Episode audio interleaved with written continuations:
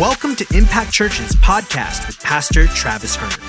Pastor Travis also serves as the team pastor for the NBA's Phoenix Suns and has served Major League Baseball as the team chaplain for over a decade. Today, he leads us with a powerful and hope filled message. We're so glad you're tuning in, and we believe that wherever you're listening from, that God will impact your life through today's message. A year ago, on November 11th, Friday, we released our Impact Worship, released our very first song into the world.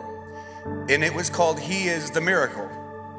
And if you were here that weekend on Sunday,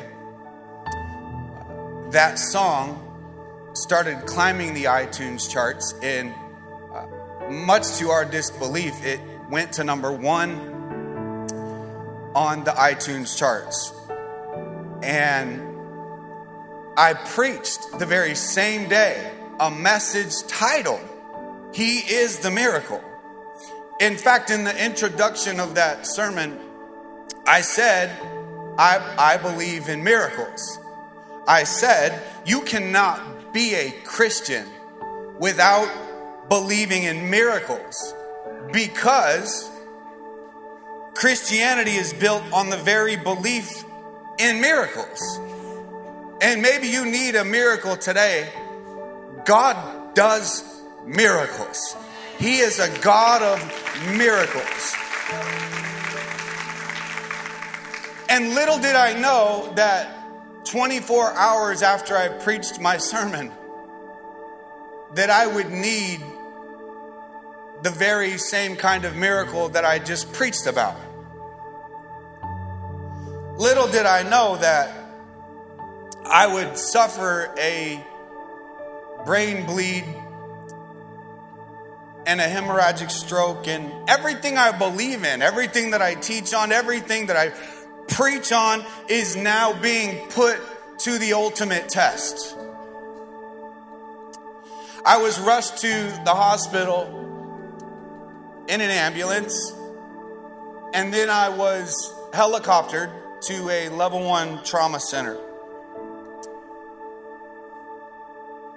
And lost all functionality, speech and cognition and memory and motor skills. And I couldn't talk, it was just mumbled gibberish.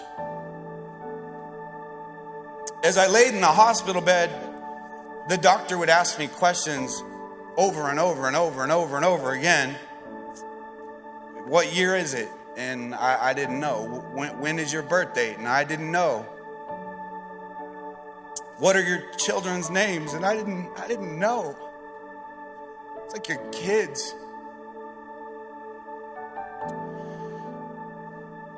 And I cried tears and I looked at my wife who stood by my side because she's always been by my side. And I said as plain and as clear as day, count it all joy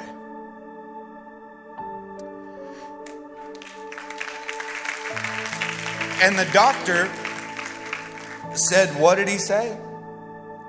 And my wife said he's quoting scripture from the Bible in the book of James, chapter 1, verse 2, that says, Count it all joy when you fall into various trials. Count it all joy when you fall into various trials. I don't know what trial you're up against today, but count it all joy. And I don't know, but that's crazy. Is that not crazy? I couldn't talk. I was just mumbling nonsense. Didn't know my birth date, what year it was, my children's names, but I could look at my wife and plainly say, Count it all joy.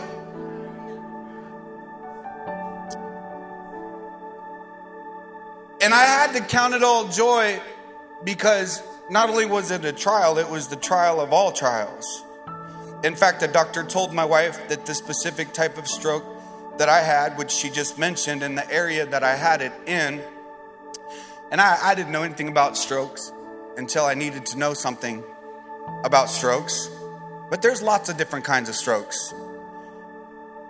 And the particular one that I had in the area that I had it in, he warned her that the effects would be irreversible. In other words, I'd never be able to remember, I'd never be able to comprehend, I'd never be able to talk again. By the way, I'm a preacher. No, the effects would be irreversible. And a cardiologist, about three months after the stroke, he told Natalie and I together, You guys are lucky. You, you should count your blessings because you should be dead or a vegetable. This is verbatim. You should be, you are lucky. You should count your blessings because you should be dead or a vegetable a phrase that I'll never forget. And maybe he's right, except for the fact that you cannot be a Christian without believing in miracles, except for the fact that the God we serve, He is the miracle. And miraculously, miraculously, let me tell you something. Miraculously, my first sermon I preached after my stroke was five weeks later for Christmas Eve. And I preached a message titled Count It All Joy. I did it on video, it wasn't live, but I did it in one take, which was shocking when I couldn't talk. Not too long before that, and then my second sermon back, which was my first sermon back live, it was January 15th, two months after my stroke. Two months. And I preached a message that I titled Reversing the Irreversible. Because God wanted me to tell you that God is reverse able. Look at somebody and tell them God is reverse able. God is reverse able. And nobody can ever tell me, nobody could ever convince me that for me, the stroke that I suffered was not an attempted assassination by the devil himself. Nobody could ever convince me otherwise that the very same weekend we released our first worship song into the world, the very same weekend the song went number one and defied all odds. The very same weekend that I preached a title, He is the Miracle, the very same weekend I would suffer a brain aneurysm, hemorrhagic stroke that targeted my speech, targeted my calling. You know, the devil's after your calling. He's after your purpose. He targeted my very reason for existence. So I don't know how you'd react to that, but I took it personal. I took it personal.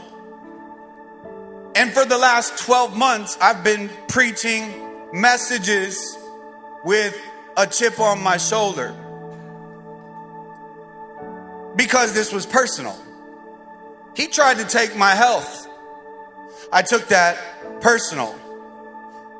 He tried to take my wife's husband away from her. I took that personal. He tried to take my children's daddy away from them. I took that personal.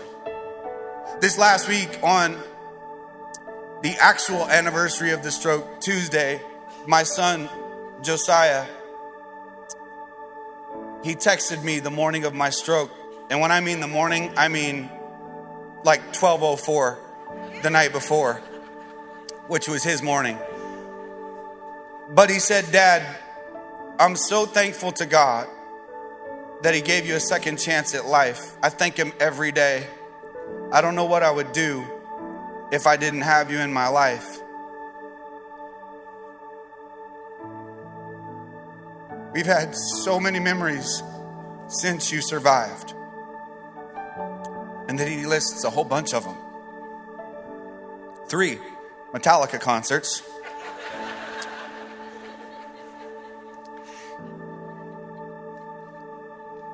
Four weeks after my stroke, I got permission from my doctor to fly. So we went to Beverly Hills to a Metallica concert. And I sat through the entire concert with a blood pressure monitor attached to my arm. I did. It's not like we went to some, like, you know, country concert where I could be a little chill. No, I had to, like, go into the face of the enemy. Let's see how raging I can get and not actually die. We went to a Guns N' Roses concert. Felt bad for Axl.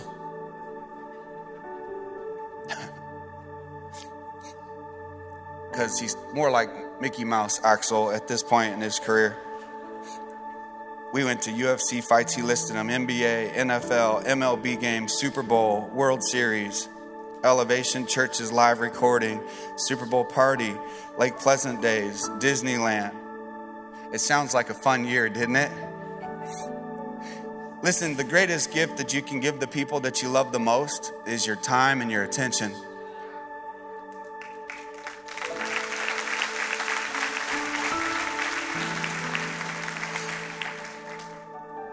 The devil tried to take away my calling, so I took that personal. He tried to shut me up. I just thought I'd let all of you know the devil will never shut me up. He'll never be able to shut me up. If I had to gibber about Jesus, if I had to mumble about Jesus, I can't be shut up. The devil tried to take away my preaching, my teaching, my handwriting, my typing, my songwriting, my singing. So I took that personal. I don't know if you guys know, but for the first several sermons I preached, maybe the first 10 I preached, uh, the right side of my body, it's still numb, but it was, comp- you could have stabbed me and I wouldn't know. Well, you can't type if you don't have your typing hand skills. So it would take me 10 times as long to put a message together. The devil's fighting for my calling. Impact Church family, the devil is fighting for your calling. He's fighting for your purpose. He's fighting for your soul. My question to you is Are you going to start taking some things personal in your life, or are you going to let the devil have his way? It's time to take some things personal. Impact Church, it's time to take some things personal. It's time. It's time to fight back. It's time to fight back. It's time to take some things personal.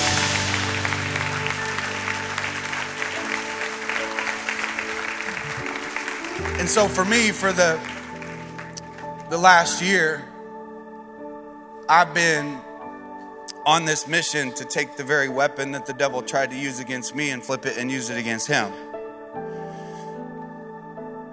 My motto, which I can't say in church,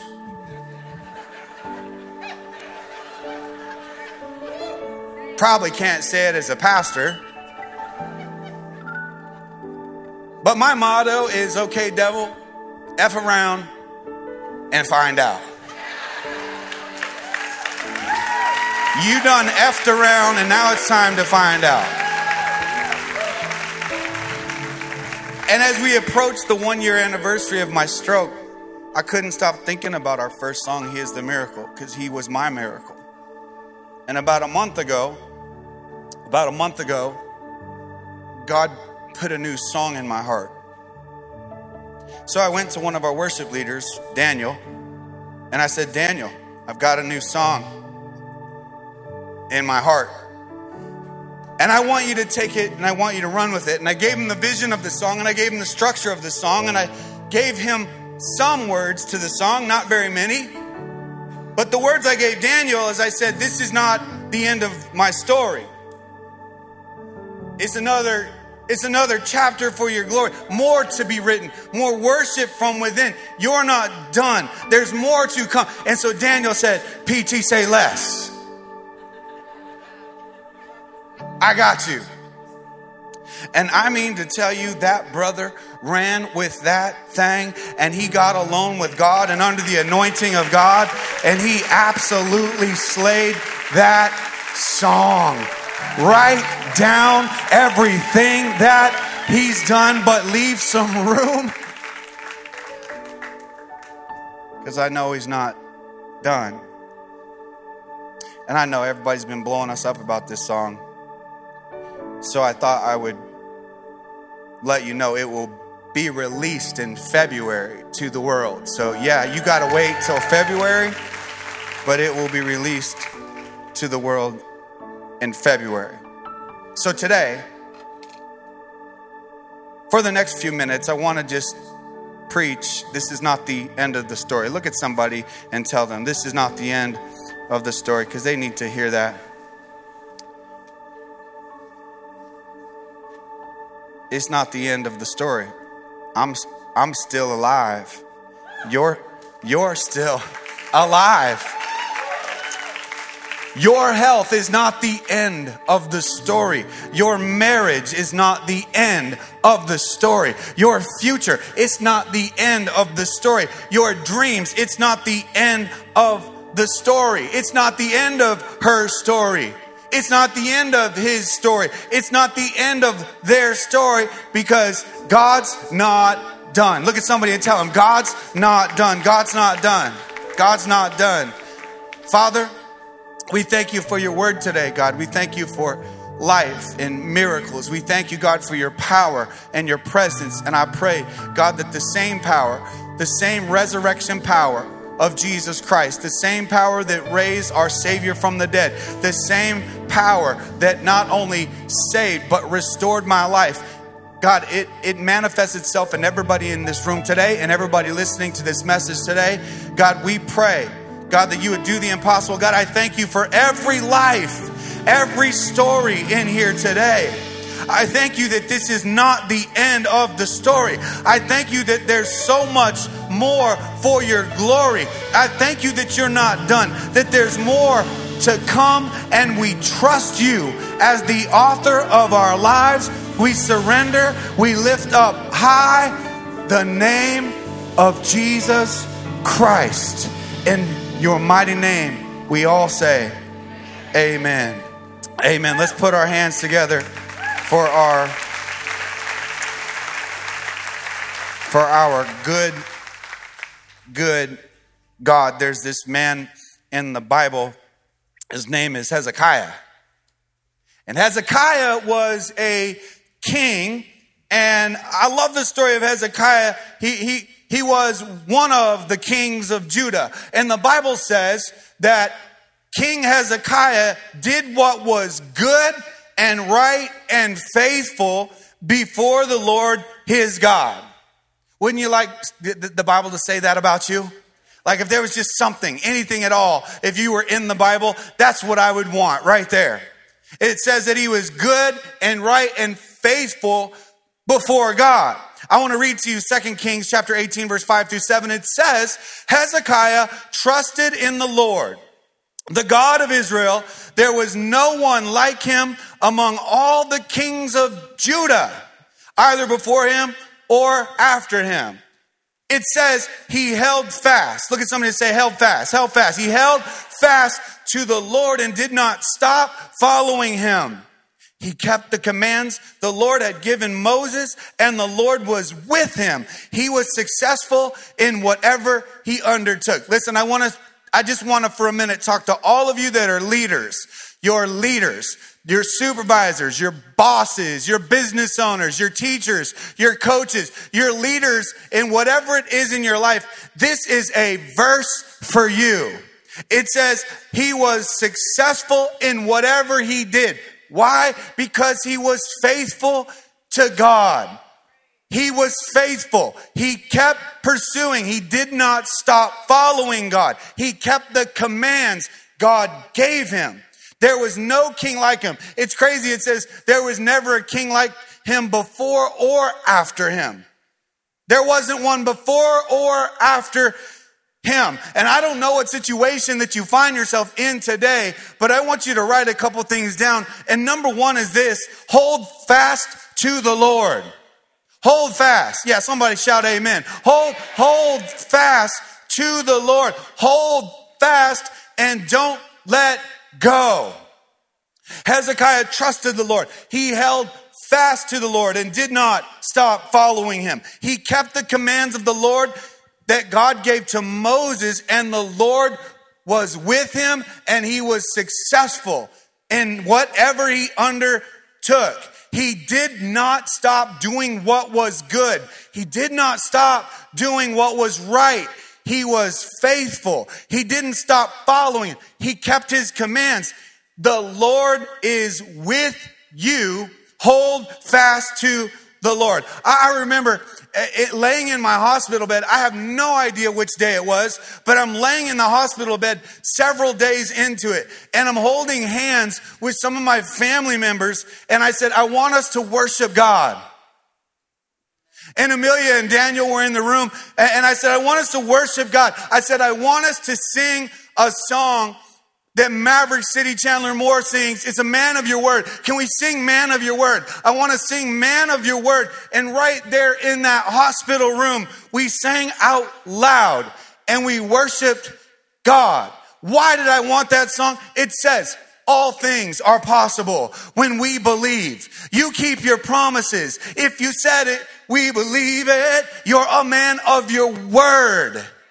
You're a man of your word. God, I'm going to hold fast to you, but I'm also going to hold fast to your word. I'm also going to hold fast to the promises for my life. And I'm not letting go. I'm not giving my ear to the attention of the enemy. I'm not giving my ears to what the doctors are saying. I'm giving my ears to what our great physician has already said. He's already said it, it's already done. What situation are you holding on to right now?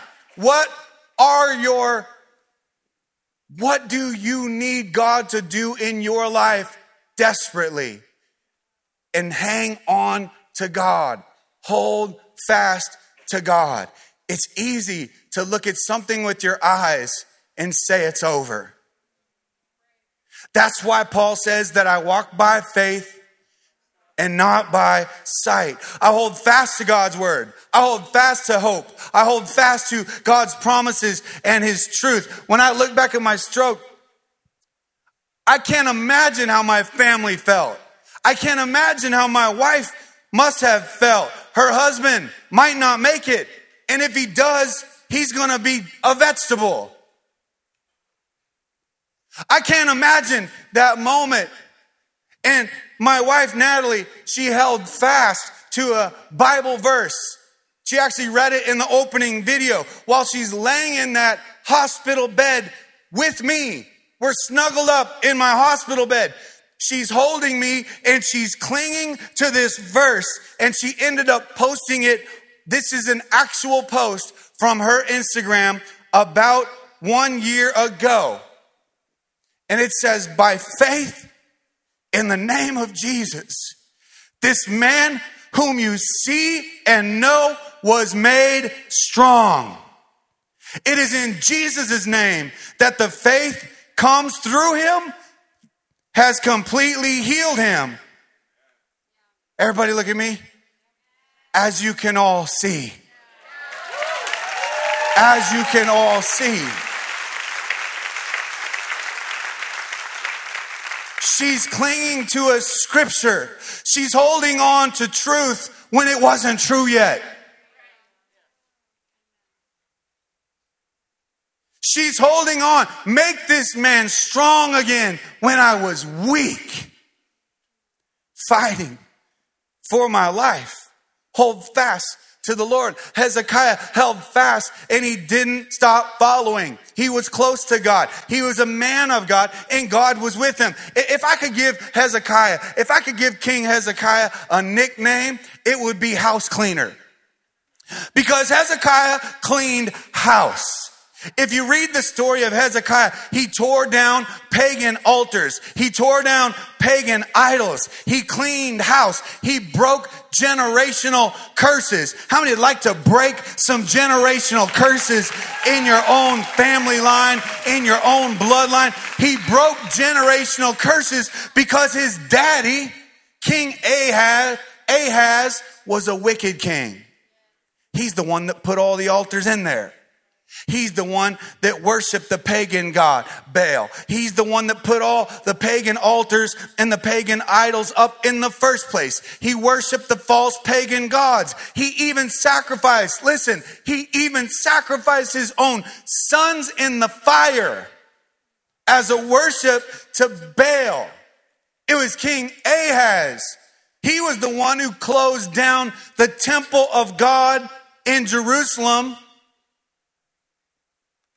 but it was Hezekiah who reopened it. He tore down idols. He tore down altars. He broke generational curses. He cleaned the temple out and he reopened it. And because of his heart for God and because he was right and good and faithful to God and to his word and because of his leadership, revival came to Judah.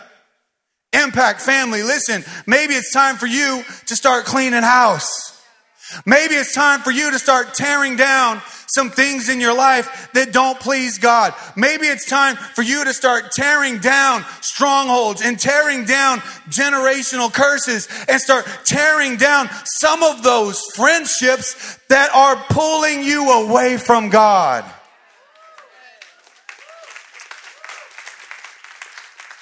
Take some things personal. Fight back. Hezekiah cleaned house. I, want to pick up two chapters later in Second Kings chapter 20 and verse 1. It says, About that time, Hezekiah became deathly ill. And the prophet Isaiah, son of Amos, went to visit him. He gave the king a message. This is what the Lord says. Set your affairs in order, for you are going to die. How many like that news?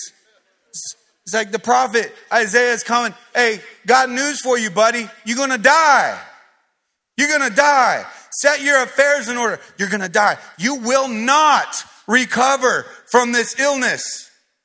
When Hezekiah heard this, he turned his face to the wall and he prayed to the Lord. Whew.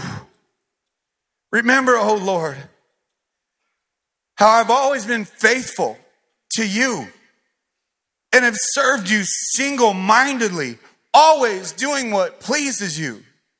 And then he broke down and wept bitterly. I, I want you to write this second thing down is that God hears your cry. God hears your cry. Listen to me. God hears you cry. He hears your cry. He turns his face, he hears this news. I'm gonna die. He turns his face to the wall and he prayed to the Lord. Remember, oh Lord, how I've served you. I've been faithful. I, have been faithful. I've served you. I've done what pleased you, God. And then he broke down and he wept bitterly. Listen, this is significant. He turned his face to the wall. He turned his face to the wall. When the king got this bad news from Isaiah, there would have been a house full of people in that room. There would have been the prophet himself. There would have been doctors, court officials, the court secretary, the valet. There would have been all these different people in the room with him.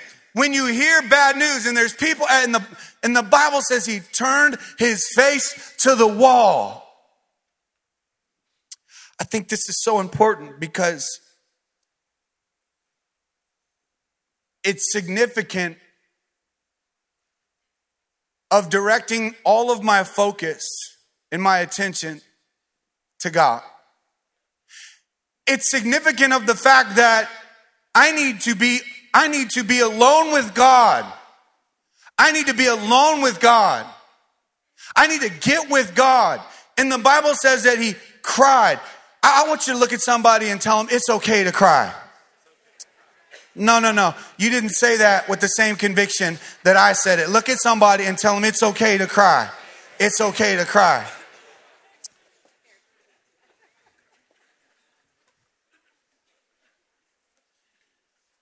My 22 year old, almost 23 year old daughter, Kylie, we were in um, sixth grade. Well, we weren't, but she was. And she played basketball for this crazy guy, Coach Michael Gwynn, who sits in the front row now every Sunday. And he is crazy for the Arizona Rebels. We went to Vegas. You remember that whole we went to Vegas for this tournament. We're in the state championship, or whatever you call that, the tournament championship. We felt like it was the world championship. And we're playing, who are we playing? NorCal. And it was a close game, man. They were crazy. We are saved, they were unsaved. My daughter's dribbling up the court, and there's parents standing on the court, cursing out my daughter, calling her names. I mean, we, had, we had one of our moms, she's like nine months pregnant, and a guy tried to fight her. Like, that's how crazy it was. It was crazy. It got so out of control. We wanted to win, so it got so out of control. It got so crazy that in the third quarter, Coach Mike, he just walks out on the court and goes, We're done. It's over. It, it was the best thing. It was the best thing. It was the smart thing. It was the wise thing to do. It got bad.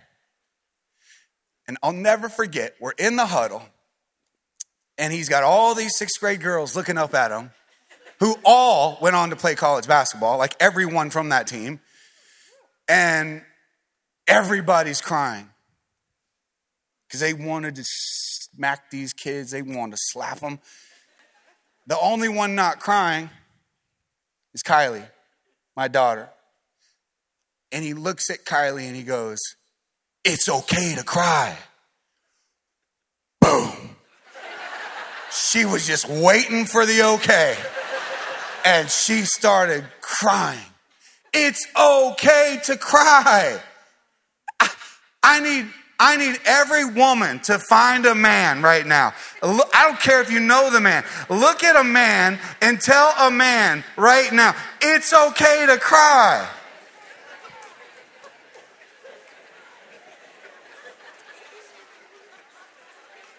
It's okay to cry.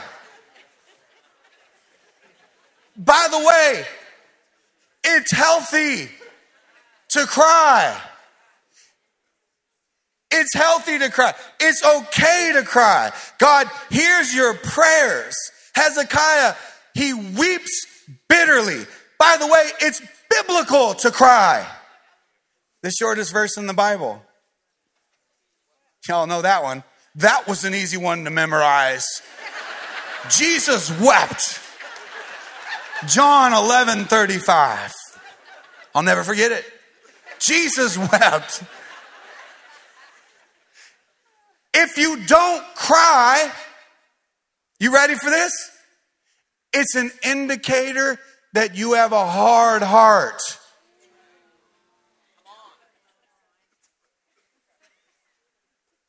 I'm as man, man, as man as a man. I'm pumped full of masculinity and testosterone. I'll get up here and cry in front of thousands of people. It's okay to cry. It's okay to cry. God hears your cry. Remember how faithful I've been, God. Remember how I've been serving you single mindedly, and He broke down and wept bitterly. I remember laying in the hospital bed another moment. I don't know if it was the same day, a different day, I don't know, but I was crying. And Pastor Andre was in there. And I looked at him and I said, Dre, I'm so sorry, man. I thought we had another 30, 40 years together. I wasn't done yet. I didn't know he went back and did staff meeting without me because I was in the hospital and told our whole staff that, and he cried. What I'm trying to tell you is that God hears your cries. He sees your pain. He hears it. He feels it. He cares about it. In Psalm 20, verse 1, the Bible says, In the times of trouble, may the Lord answer your cry. Oh, yes, God. Yes, God. Yes, God, answer. Answer our cries. God, answer our cries. Hear it. God, answer it.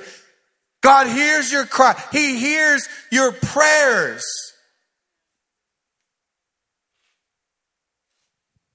Listen to this in verse 4 in 2 Kings chapter 20. But before Isaiah had left, remember Isaiah gave him bad news. You're going to die, dude.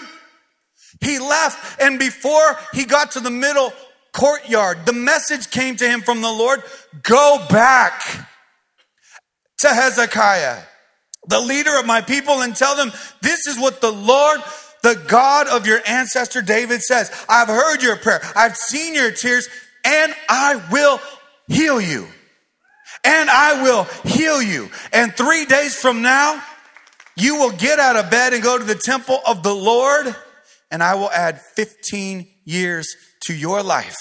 And I will rescue you from this city and the king of Assyria, and I will defend this city for my own honor and for the sake of my servant David. This, this, this is what the Lord says. This is what the Lord says. I have heard your prayer. I have seen your tears and I will heal you. And God is saying to you today, Impact Church, He is saying, I have heard your prayers. I have seen your tears and I am going to heal you. Listen, listen. If God really hears our prayers, if He really does, I think you think he does, or you wouldn't even be here today. If he really does answer our prayers, you can bet your life and everybody you know's life on the fact that PT is going to be praying. If God answers my prayers and God hears my prayer, I'm going to be praying. Two of my favorite verses on prayer. I, I, wouldn't say two of my favorite, they're my two favorite verses on prayer is Philippians chapter 4, verse 6. You know this one? Who knows this one? Philippians chapter 4, verse 6. Read it out loud with me. Do not be anxious about anything, but in everything, by prayer and supplication with thanksgiving, let your requests be made known to God. Look at somebody and tell them, let them be made known let them be made known. You have not, maybe because you ask not. Make it known. Start asking. My other favorite one was actually my first favorite one. I was going to get it on my arm as a tattoo, and then I had a stroke. Decided I should probably wait on that one for a while. By the way, I'd never have a tattoo till I was 47 years old. Now I'm gonna get them everywhere my face, my nose, my eyelids. I don't know. I don't know what's happening. My, my wife, she talked about midlife crisis. I said, I don't think I've had a midlife crisis.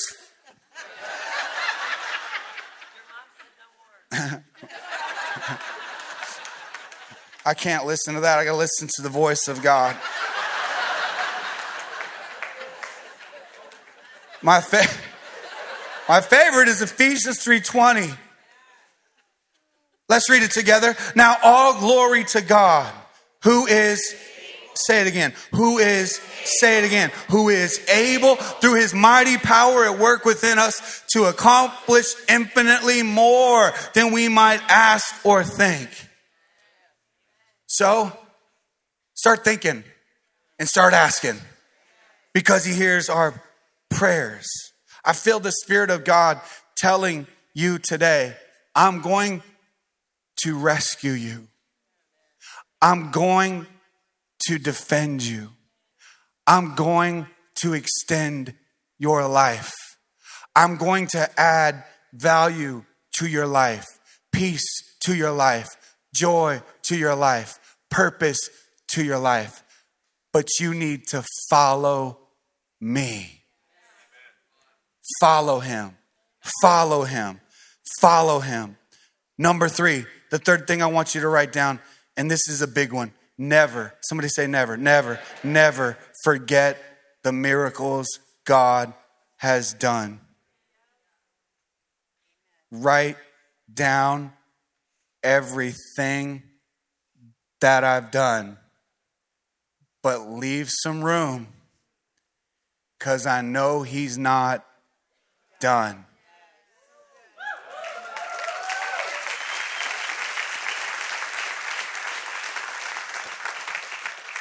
You know, the prophet Isaiah has a book in the Bible called Isaiah. we really learn the deep things of God at Impact Church. Isaiah records the same story about King Hezekiah, the same story. And I want to read to you for a minute. In Isaiah 38, 16 and 17, he says, Immediate, this is immediately after Hezekiah has been spared. This is immediately after Hezekiah's life has been extended. His prayers have been answered. Look what it says a writing of Hezekiah, king of Judah, after his illness and recovery. I said, in the prime of my life, must I go through the gates of death and be robbed of the rest of my years? You restored me to health and let me live. Surely it was for my benefit that I suffered such anguish. In your love, you kept me from the pit of destruction. A writing of King Hezekiah, a writing from the king of Judah after his illness and recovery. Never forget the miracles that God has done.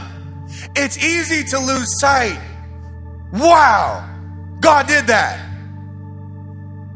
And you've got to remember the miracles not only as a state of the mind of gratitude and a heart of gratitude, but listen, listen, listen. When you remember what He did, it tells you what He's going to do.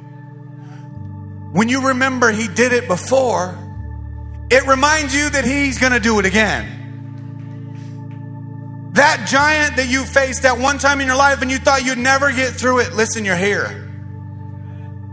Remember, it was so stressful. You had so much anxiety.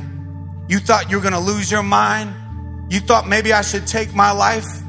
Listen, you're here. I need to remember what God has done. I'm going to write it down. God saved me. Listen, God rescued me. God healed me. So I'm going to talk about it. I'm going to sing about it. I'm going to write about it. I'm going to I'm, I'm, I'm going to write songs about it. I'm going to write journals about it. I'm in the middle of writing a book about it called Count It All Joy. Write down everything that he's done. Write it down. Write it down. I, I, I challenge you. I bet you can't even think of everything God's done. But I bet it encourages you. And I bet it builds your faith about what God's going to do. Write it down. Never forget. Make a memorial out of it. Make a monument out of it. An altar to God. God, I never want to forget the miracle that you did in my life. I never, ever want to forget it. And it's, it's so easy to forget when you're now up against this next giant and you don't know how you're going to get past it. It's so easy to forget. God has slayed a thousand giants already. It's easy to forget I'm standing at the edge of the Jordan River. Between me and the promised land is this raging river. And the Bible says it was at its peak during harvest time. Moses had just died. I know God could do it. I mean, I know He could. He did it before, but, but we had Moses. Now we have Joshua. He hasn't led us anywhere yet. Moses led us out of bondage in Egypt. Moses led us through the 10 plagues. Moses led us through the wilderness for 40 years. He led us. We followed him cloud by day, fire by night. Moses, the guy that was given the 10 commandments. But our leader's dead. How? How, God? How? How are we going to get across? How are we going to get across this Jordan River? I, I just want to tell you that they got across the Jordan River. It was the same miracle as the Red Sea, only different. Because with the Red Sea, Moses walked up and God told him to lift his staff, and he lifts his staff and the waters part.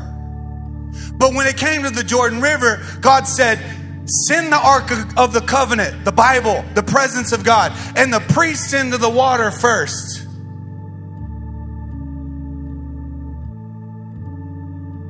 As you study that text, you learn that they didn't think God was going to do it. But the Bible says the water was dammed up 17 miles away in a different city. The miracle had already been done. They just didn't see it yet, but it was already done. And I just believe for us today, the miracle is already done. The river's already been dammed up. The river has already been blocked. It's already been done. Stay faithful to God. Stay faithful to God.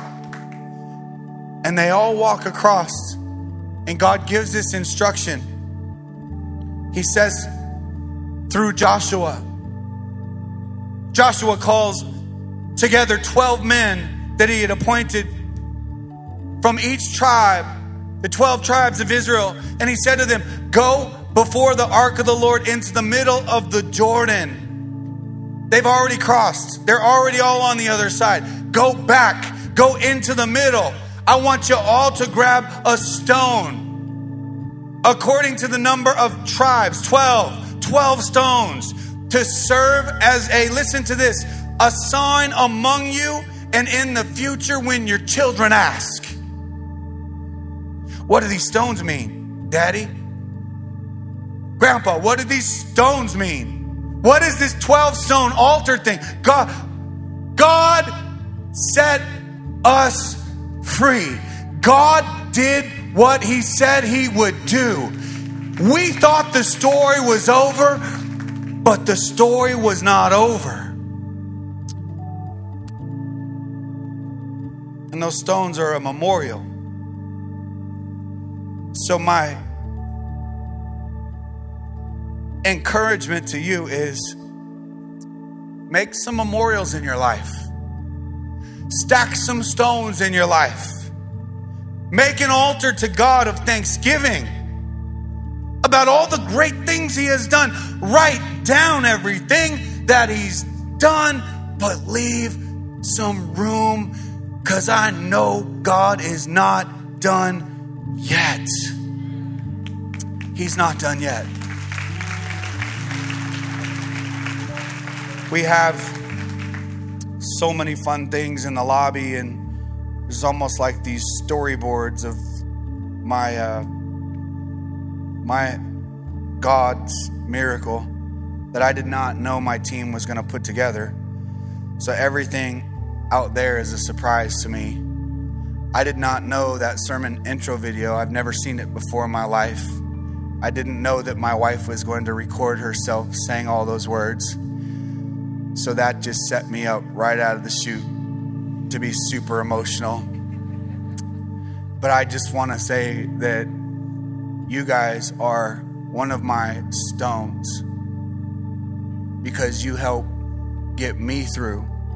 And some of you are like, what do you mean? Well, when I had that stroke, the whole church came together and wrote notes to me, prayers, scripture, like 2,500 of them, which means about 4,000 people said, We don't care about him, whatever.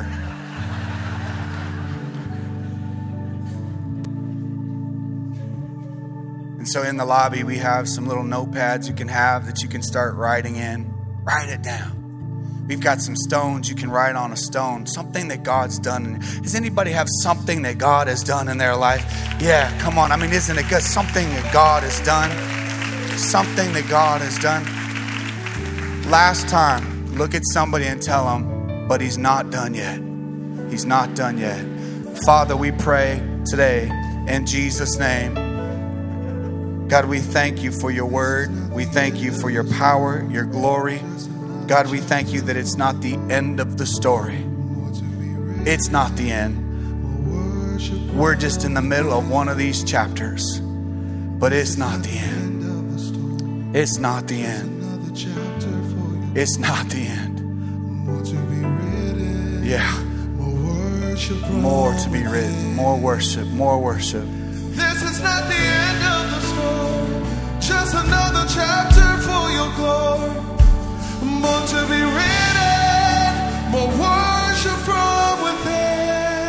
And if you're here today, and, and maybe you're here and you say, you know what, I, am not even a Christian. I came to church today, but I, am not, I've never prayed uh, in my life to say, God, I, I wanna, I wanna become a Christian. Listen, I, I want you to, to, to know that I believe in divine appointments by God Almighty, and I believe that you are here because God set up an appointment with you for this very moment to say, I've got my arms wide open. I've got my arms wide open. I'm here. I'm here. I'm here. Will you come? Will you come? Will you surrender to me today? Will you surrender your life to me? The Bible says in Romans chapter 10, verse 9 if you believe in your heart and confess with your mouth that Jesus is Lord, it says you are saved. You are saved.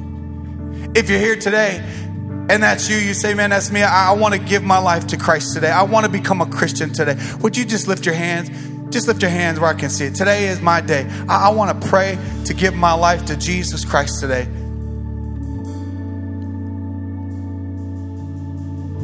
If your hand is up, you, you just pray right now, Jesus, I give you my life today. Forgive me of my sins. Thank you for unconditional love. Thank you for the cross. Thank you for the cross. Thank you for the cross. Thank you for paying the price, giving yourself up as a ransom for me. Thank you that this is the beginning of my new life. This is the beginning of my new story in Christ Jesus. God, we're so grateful. We're so grateful. God, we love you today. We celebrate you, Father God.